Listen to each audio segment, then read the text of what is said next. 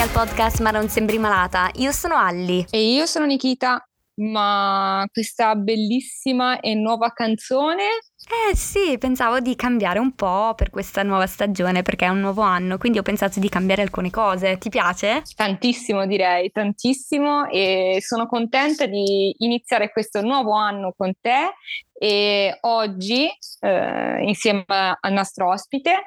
Io sono contentissima infatti di com- incominciare questa nuova stagione e oggi abbiamo qui con noi Daniela, benvenuta. Ciao, ciao ragazze, buon, buon pomeriggio. Benvenuta Daniela. Grazie che sei qui con noi, grazie. Grazie a voi per uh, darmi questo momento di spazio, di, di, parola, grazie davvero. È un piacere. Prima di iniziare a raccontare la tua storia, vorresti presentarti a chi sta ascoltando, come ti chiami, quanti anni hai, che fai nella vita? Yes, allora io sono Daniela, ho 35 anni, eh, sono qui col numero 42 e no, allora eh, vivo a Milano ma sono calabrese, vivo a Milano ormai da quasi 18 anni, mi sono trasferita qui per gli studi universitari e poi ci sono rimasta.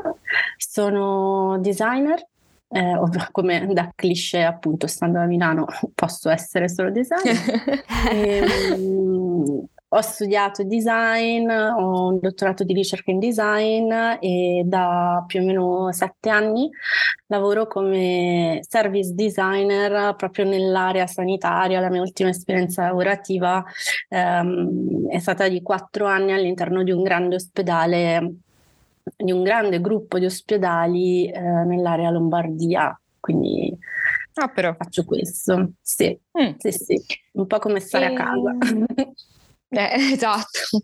E, ehm, Giulia, eh sì Giulia, ora ti chiamo Giulia perché lo spiego subito al volo. Um, Daniela è la migliore amica di Giulia, che Giulia è stata in puntata con noi un po' di mesi fa.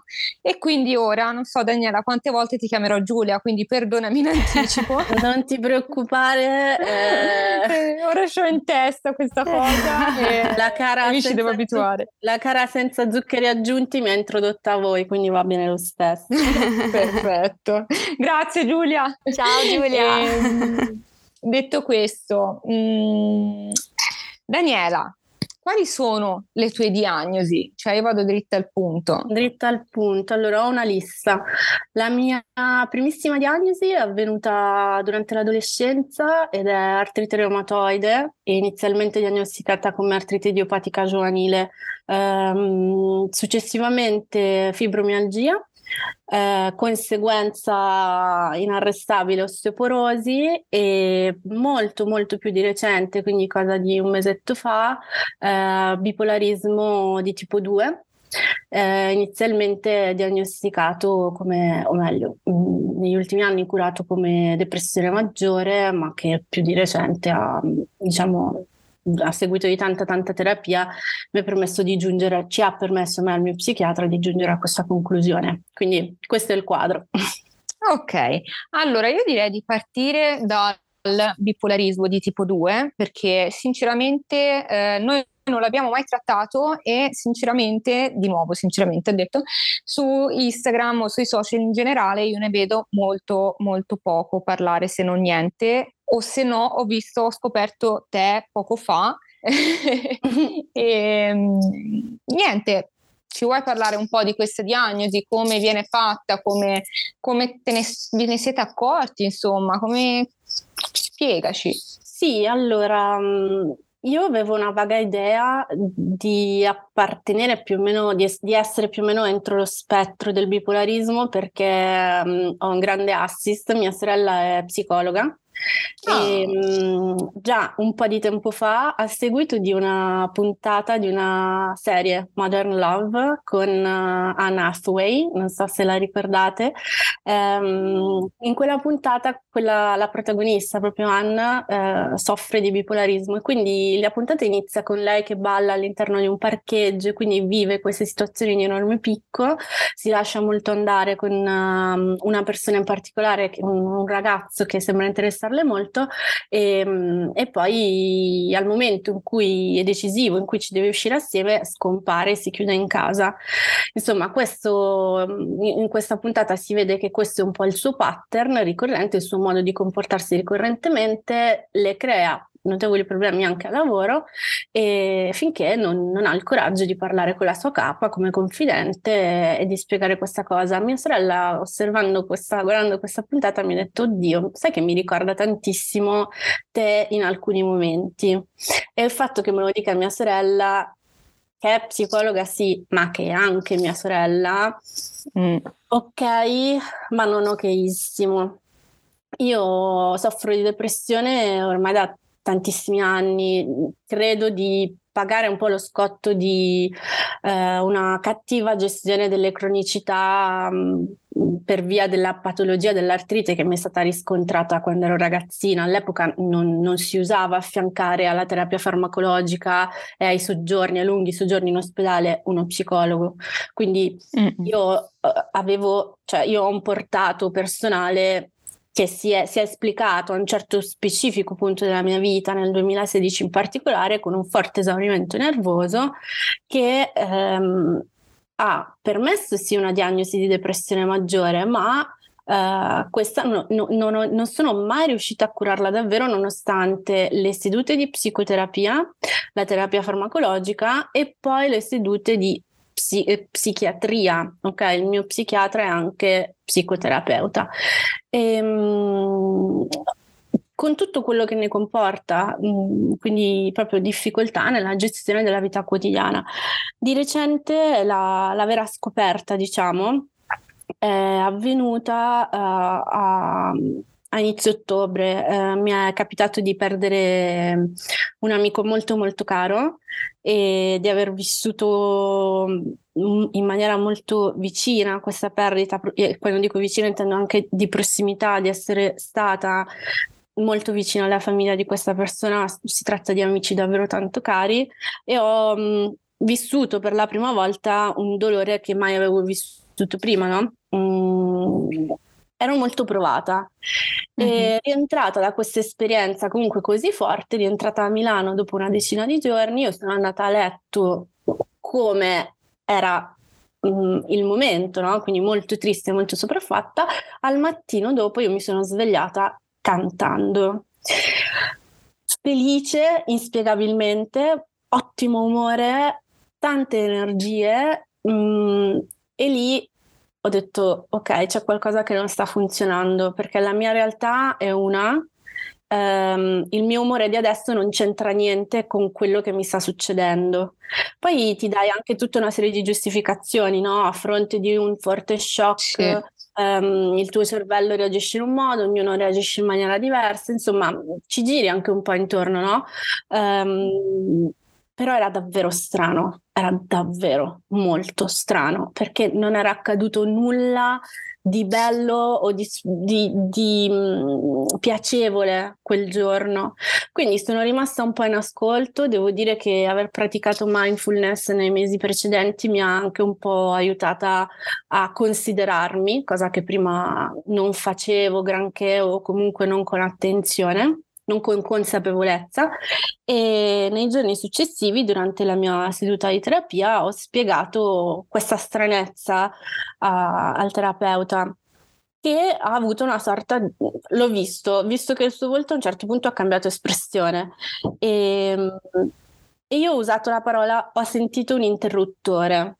Lui alla parola interruttore si è illuminato e ha iniziato a farmi delle domande un po' più specifiche per poi portarmi a dire delle cose che io non avevo mai raccontato, mm, mm. ossia che a fronte dei, al, dei, periodi depressivi, che nel mio caso sono sempre stati molto lunghi, um, io mi trovavo a vivere dei momenti relativamente brevi di durata di una, due, tre settimane al massimo, in cui ero di ottimo umore grandi energie, proprio grandi dosi di energie, ma proprio vitali, anche fisiche, di forza, um, un calo della fame, eh, un calo del bisogno di dormire, ma soprattutto una forte disinibizione dal punto di vista sessuale e mh, mm, volontà di bere alcolici. Mm. Eh, tutto questo senza mai mettermi in concrete situazioni di pericolo, ehm, però comunque delle cose e mi ha chiesto come mai non ne avessi mai parlato e io sinceramente non pensavo di doverne mai parlare, nel senso che nella mia testa c'è che a fronte di un periodo di lunga depressione, considerando che mi sto curando, che prendo dei farmaci, va da sé che possono seguire dei momenti di miglioramento. Certo. Mi stupiva sempre che fossero concentrati nel tempo, che fossero anche così prorompenti perché comunque ho l'artrite e la fibromialgia, quindi io posso anche avere mm. tutte le energie del mondo, ma le devo dosare perché non certo, posso andare sì. a fare la scalata uh, perché poi il giorno dopo la pago, posso avere le energie, ma comunque le mie articolazioni e i miei muscoli hanno degli altri tempi e questo mi causava veramente dei, dei piccoli shock perché era come se io volessi mangiarmi il mondo, ma non avessi b- abbastanza fame o non avessi abbastanza piatti davanti. Quindi ehm, diciamo che le sue domande sono state molto puntuali, molto circoscritte e lì mi ha detto la seguente frase, Daniela, questo cambia tutto. Mm. E con tutto voleva dire la mia diagnosi, eh, poi grazie a lui ho imparato che le parole hanno il peso che hanno, dipende da quello che vogliamo dargli noi, no? Certo. Eh, però cambia la terapia farmacologica e questo per me è stato abbastanza impattante, nel senso che io seguo la stessa terapia più o meno da quattro anni e mezzo, gli sono molto affezionata, sono molto affezionata alle amici di medicina perché sono veramente il mio conforto, mi, perm- mi, hanno permesso in questi anni di fare davvero tantissime cose e vedermele sottrarre e quindi scalare il dosaggio a favore di una terapia nuova che non conosco mi ha mandata davvero, come si suol dire a Milano, in sbatti. sì, Quindi sì, queste sono state le mie ultime settimane. Sono d'accordo con voi nel senso che mh, la, la, mia prima reazione è stata quella di ehm, chiedere aiuto ai miei genitori, di chiedere aiuto alle mie amiche, eh, che sono le persone più vicine, un po' per prossimità e quindi vivendo da sola io ho i miei amici più vicino e la mia famiglia perché ovviamente ehm, voglio che siano coinvolti e, certo. e, voglio sapere che posso avere il loro supporto. Dopodiché ho cercato online, anche un po' spinta dall'esperienza di, di Giulia e della sua pagina Instagram, ehm, ho cercato online delle altre persone con cui parlare. Mi ha molto scocciata uh, googlare e trovare solo um, uh, contributi da parte di psicologi e psichiatri o forum, contenitori in cui le persone fanno delle domande e chiedono delle risposte a dei medici esclusivamente online e quelli sono ambienti che io tendo a non frequentare. Ho mm-hmm. provato a inserirmi in qualche gruppo Facebook che però mm. ho trovato un po'. Eh, ok, io ho tro- li ho trovati un po' ostici. Mm. Eh, per il mio modo personalissimo di comunicare, non, non demonizzo, però non sono è come se entrassi in un locale in cui servono solo lattosio e pomodoro, che sono le due cose che io non mangio e quindi sì, sì. Eh, sì. E, e, quindi ho cercato su Instagram e su Instagram ho trovato solo e esclusivamente contributi in lingua inglese di persone provenienti da tante parti del mondo, ma esclusivamente in lingua, in lingua inglese. In italiano e dall'Italia qualcuno che parlasse di questa cosa io non l'ho trovato e mm. siccome mi vanto di avere delle ottime doti di ricerca, soprattutto in quest'ambito, perché ho un dottorato ma so anche stalkerizzare molto bene, eh, se io non l'ho trovato vuol dire che non c'è. Mm-hmm. E allora mi sono detta, ok, io ho bisogno di fare qualcosa perché sto, sto ho, ho bisogno, cioè ho sentito l'impellente bisogno di fare qualcosa. E quindi mm-hmm. ho creato la mia pagina che si chiama I cieli d'Irlanda, che è veramente neonata. I cieli d'Irlanda perché appunto è una canzone di Fiorella Mannoia, ma rispecchia davvero bene i miei sbalzi di umore, le mie variazioni, Mm. è un loop Mm. costante. Io mi sveglio in un modo, ma non so mica in che modo andrò a dormire o che cosa succederà durante la giornata. Mm. E, mm, e mi piacerebbe attraverso questa pagina riuscire a intercettare delle persone. Eh, devo dire che già in pochi giorni, grazie alla mia rete, ho ricevuto un paio di testimonianze, di contatti di pers- più di caregiver, cioè non caregiver, però di persone vicine a chi soffre di un disturbo bipolare, eh, che non da bipolari stessi. E quindi mm, mi dico, boh, mm, ci stiamo vergognando, abbiamo paura. Mm, mm, mm, mm. Insomma, non è, non è colpa nostra. Sì, sì, proprio ieri io ed Ellie ne stavamo parlando eh, per una cosa che abbiamo fatto e io ho parlato poi, ehm, io ho avuto un periodo di depressione in adolescenza e nonostante io sui social mi apra da anni su questione della mia malattia, eccetera, non ho mai detto, non ho mai raccontato di, di aver sofferto di depressione. Ho sempre avuto una sorta di chiusura e di paura del giudizio degli altri, no? Mhm. E quindi penso ci sia forse tanto quello, perché c'è tanto davvero pregiudizio sulla salute mentale, eh, ignoranza, ne- ignoranza a livelli eh, assurdi, assurdi. E penso che il- quello che tu abbia fatto, eh, Daniela, sia qualcosa di fantastico e penso che tu possa aiutare tante persone ad aprirsi anche perché aprirsi comunque è sempre una, una- io non dico una terapia, ma una specie di terapia, no? Sì, una Mm. liberazione forse. Sì, sì. Poi mh, io devo dire che probabilmente vivendo eh, la malattia da eh, quando ero bambina, sono davvero cresciuta all'interno di una sorta di cornice in cui si può parlare di tutto. Io non devo vergognarmi assolutamente di niente e non è colpa mia.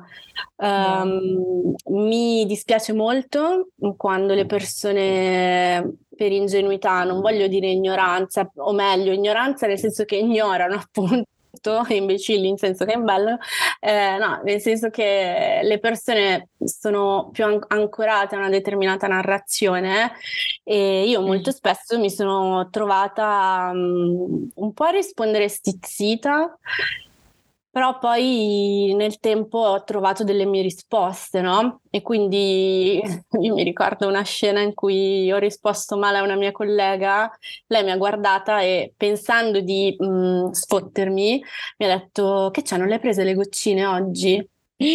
Ma Io ci ho rifle- no, io ci ho riflettuto, io ci ho riflettuto e ho detto, cazzo, ma sai che no? Aspetta, apro la borsa, tiro fuori le gocce e gli dico, mi passi la bottiglia per cortesia? Brava, boom, Hai fatto benissimo. Madonna. Però, cioè, cosa devo... Sì, è così. Cioè, Forte, così Daniela. come, così come un, un mio collega un giorno mi disse... Vabbè, non entro nel dettaglio dell'area in cui lavoravamo, però mi disse che mh, la depressione non è, cer- non è certificabile e molto spesso le persone la s- sfruttano questo tipo di diagnosi per stare a casa. E io, lui non sapeva mh, che, che io ne soffrissi, quindi ho detto: Ok, spiegami, espandi un attimo questo concetto perché mi interessa comprenderlo. Eh, cosa ti porta a dire che le persone si fanno, cioè che certificati le persone si fanno rilasciare mh, in termini di depressione? Perché noi, in quanto azienda, non possiamo vedere qual è la diagnosi, quindi di cosa stai parlando?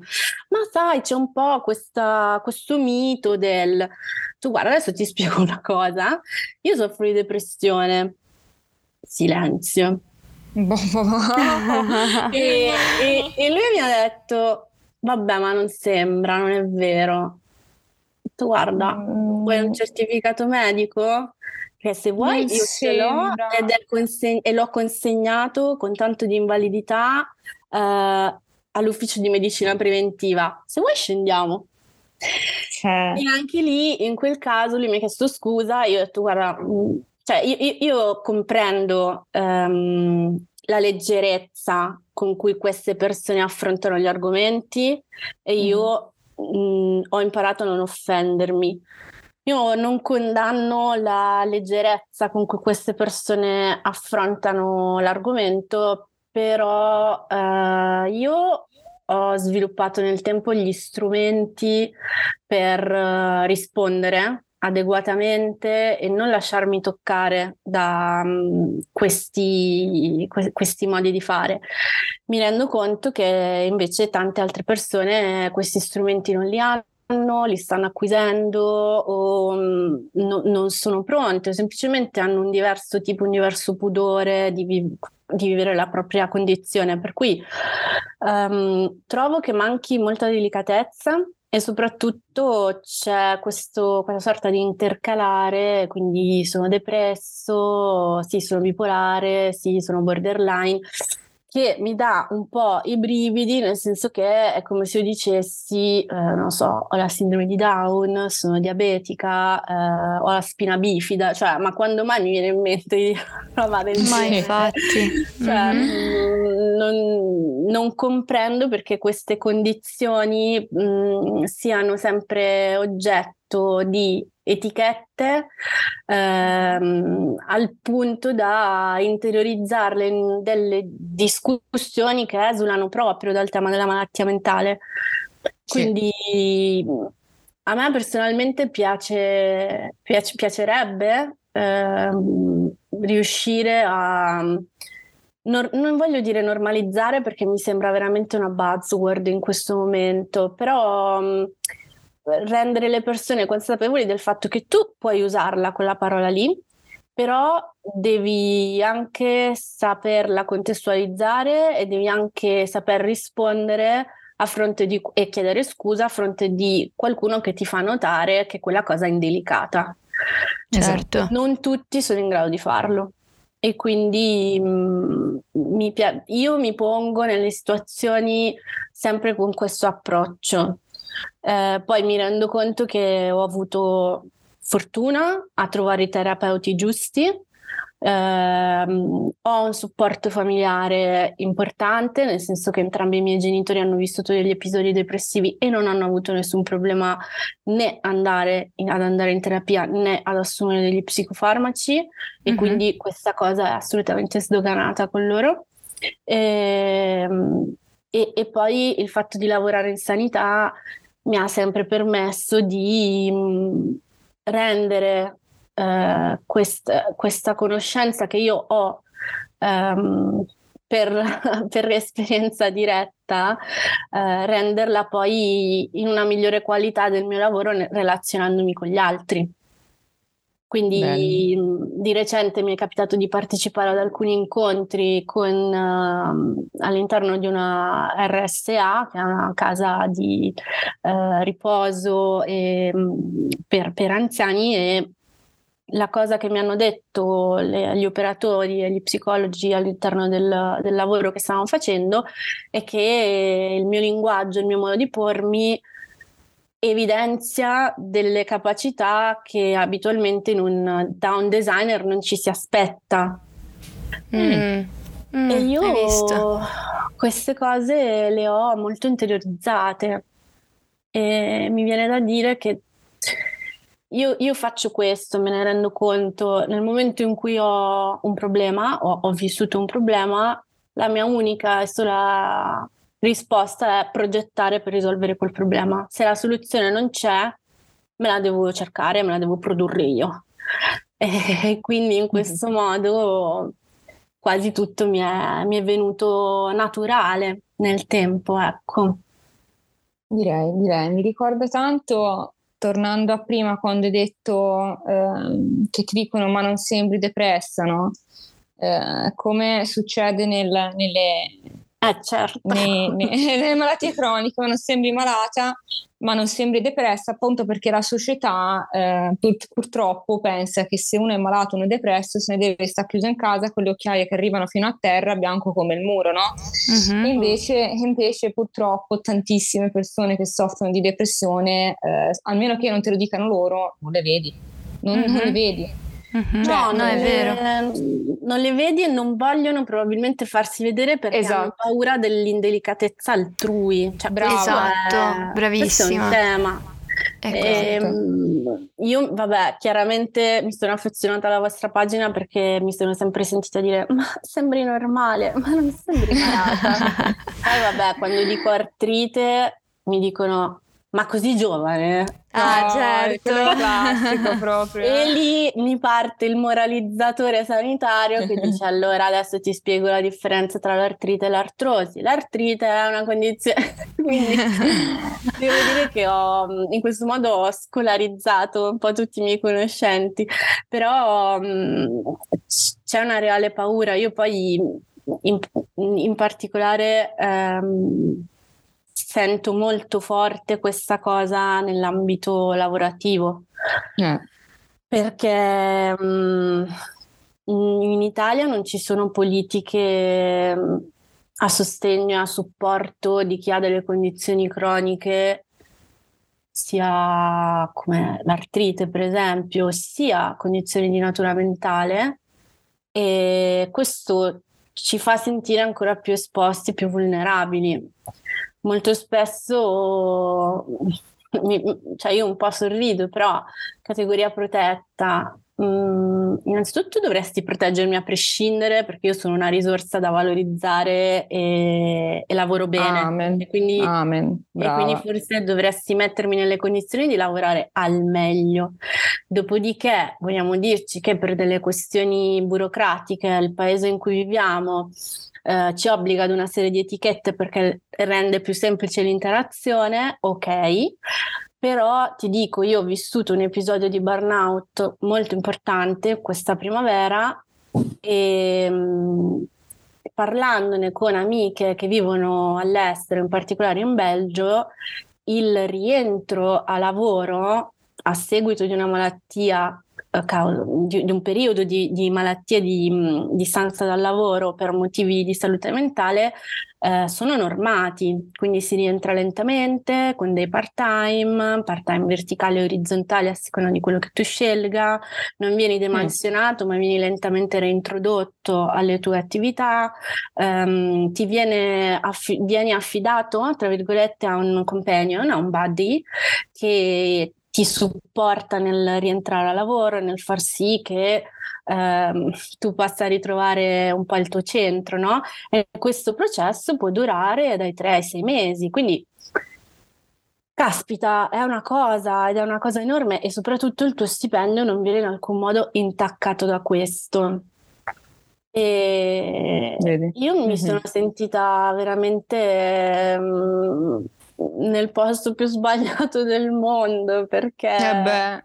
Eh beh, certo. Io sapevo che volevo rientrare a lavorare, io ero pronta per rientrare a lavoro, però non alle condizioni precedenti, e una via di mezzo purtroppo non c'era, non, non, mi era, non, mi era, possibile e quindi per me è stato molto più semplice, gli altri dicono coraggioso, per me no, assolutamente, sarebbe stato coraggioso rimanere nella condizione precedente, quindi lasciarsi sopraffare, per me è stato molto più semplice dire ok, mm, non posso più lavorare a queste condizioni, cerco un impiego diverso.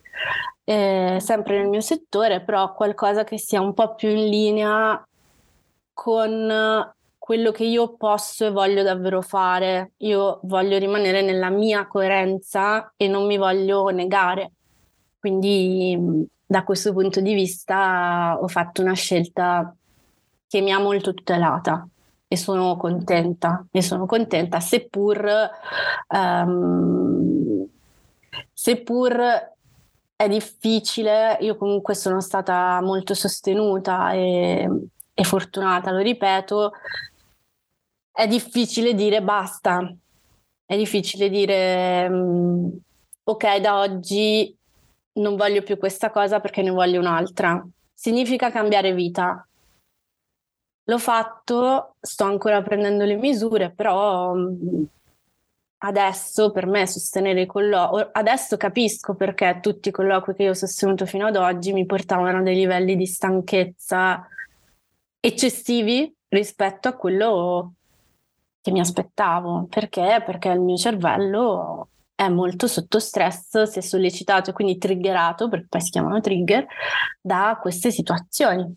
Certo. Eh, adesso lo so e con gli stabilizzatori dell'umore eh, farò in modo che, che, le cose migliorino, ecco, l'obiettivo mm-hmm. è quello. Mm-hmm.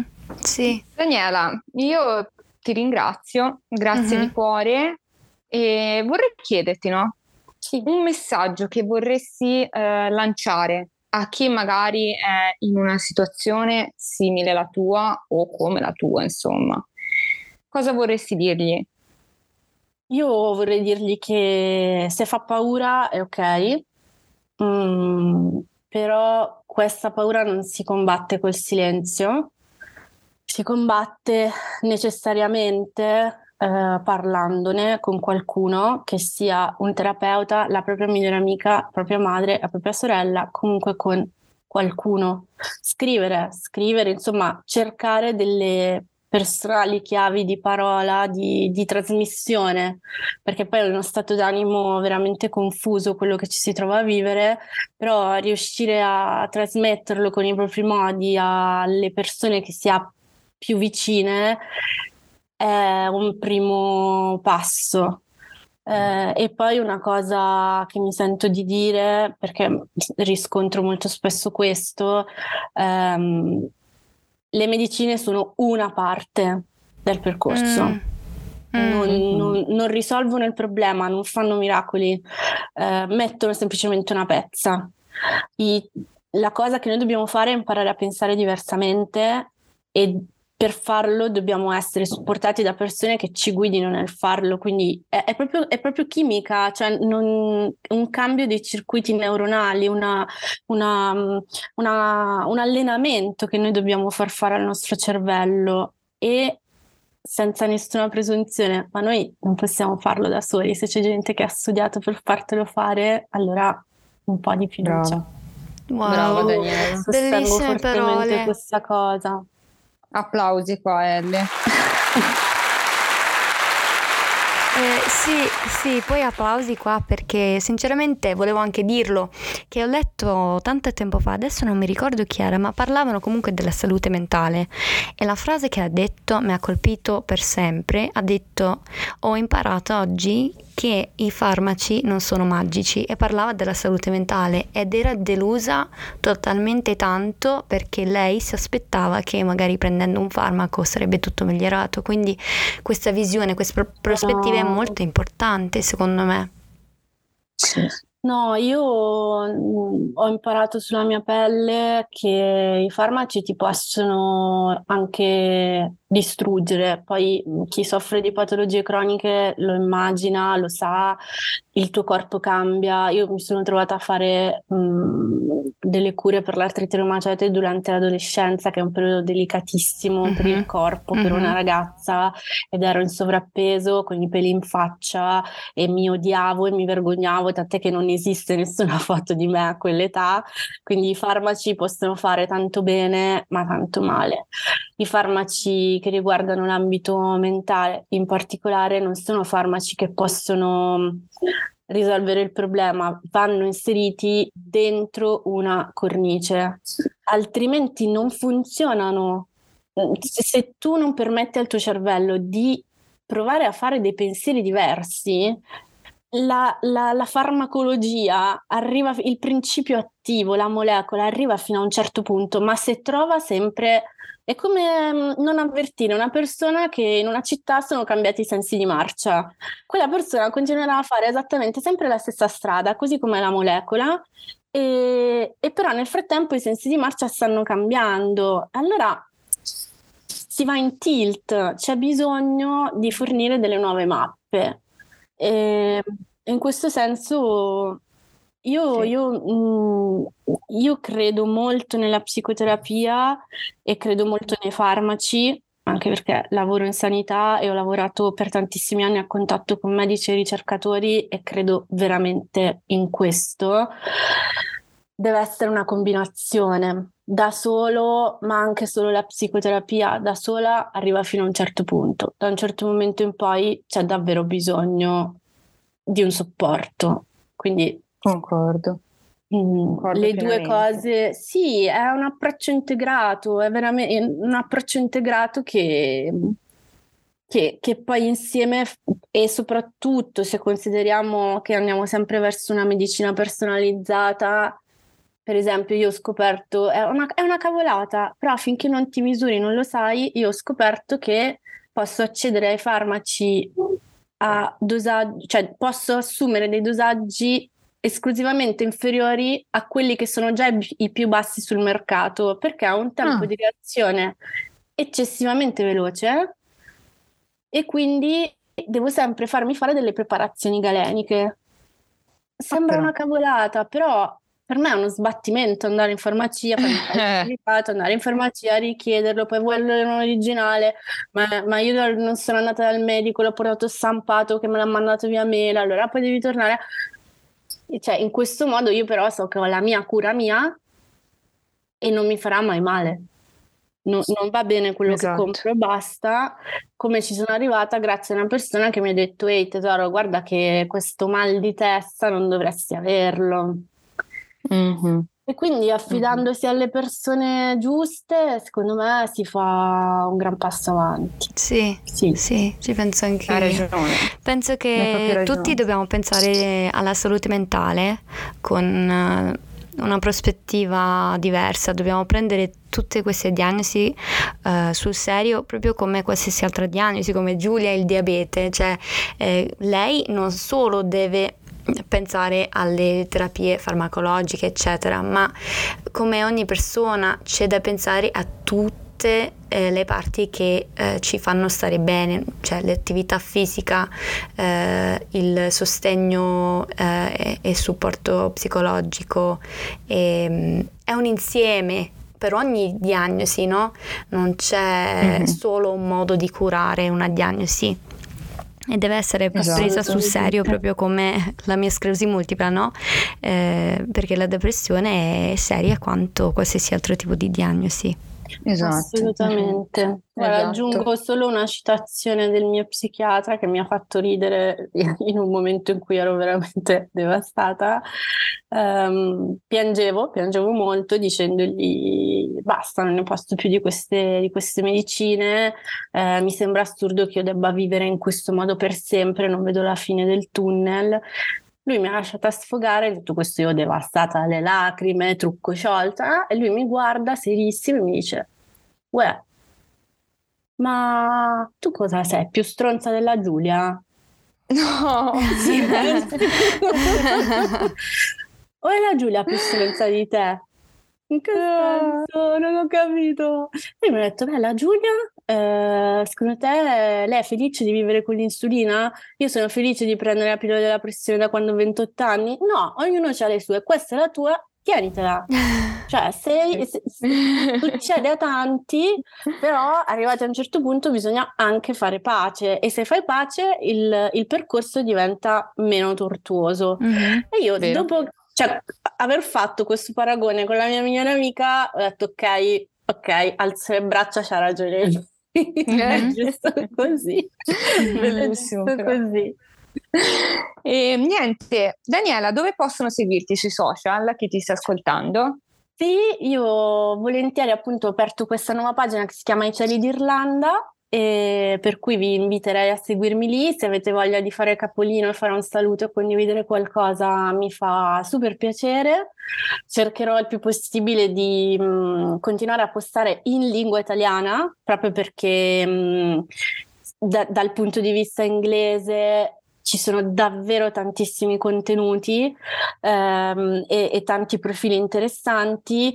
Mm, mi piacerebbe poter essere una voce italiana che usa un linguaggio italiano proprio per essere trovabile e proprio per ehm, usare i nostri linguaggi, quelli che dicevamo prima, essere un po' i nostri modi di, di parlare e di capirci e poi magari questo un po' più avanti mi spero vivamente di riuscire a far arrivare queste, queste voci anche a, mm, a persone che fortunatamente non soffrono di questo disturbo, però di sicuro si relazionano con la diversità. Sì, ecco. sì, Brava. Sì.